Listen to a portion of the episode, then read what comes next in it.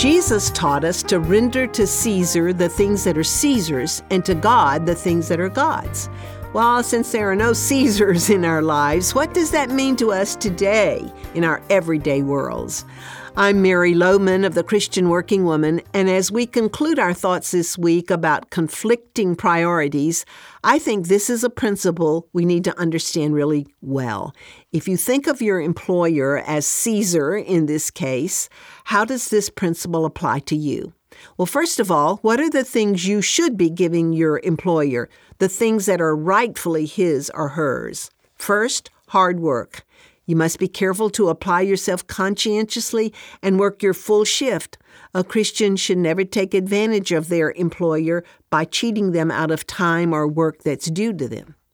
Secondly, protection of the employer's assets. Those little things that are there for your work purposes are not for your personal supply room at home. An expense account should be meticulously honest and fair.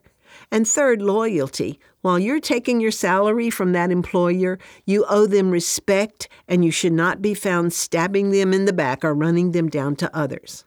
But on the other hand, what do you not owe your employer?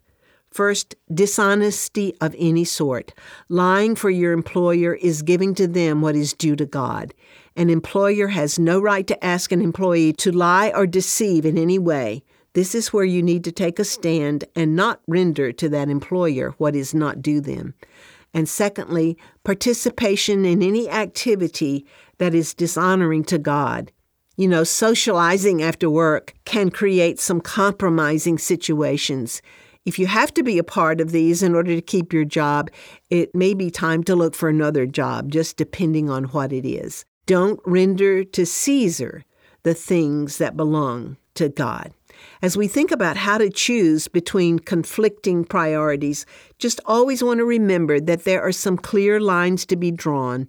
Give to your employer what is due them. Jesus gave us that principle, and we should take it very seriously.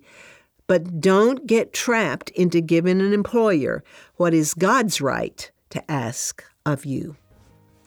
Well, if you missed any part of this week's devotional on conflicting priorities, you'll find the entire devotional on our website at ChristianWorkingWoman.org. There are many resources for you there, so please check it out.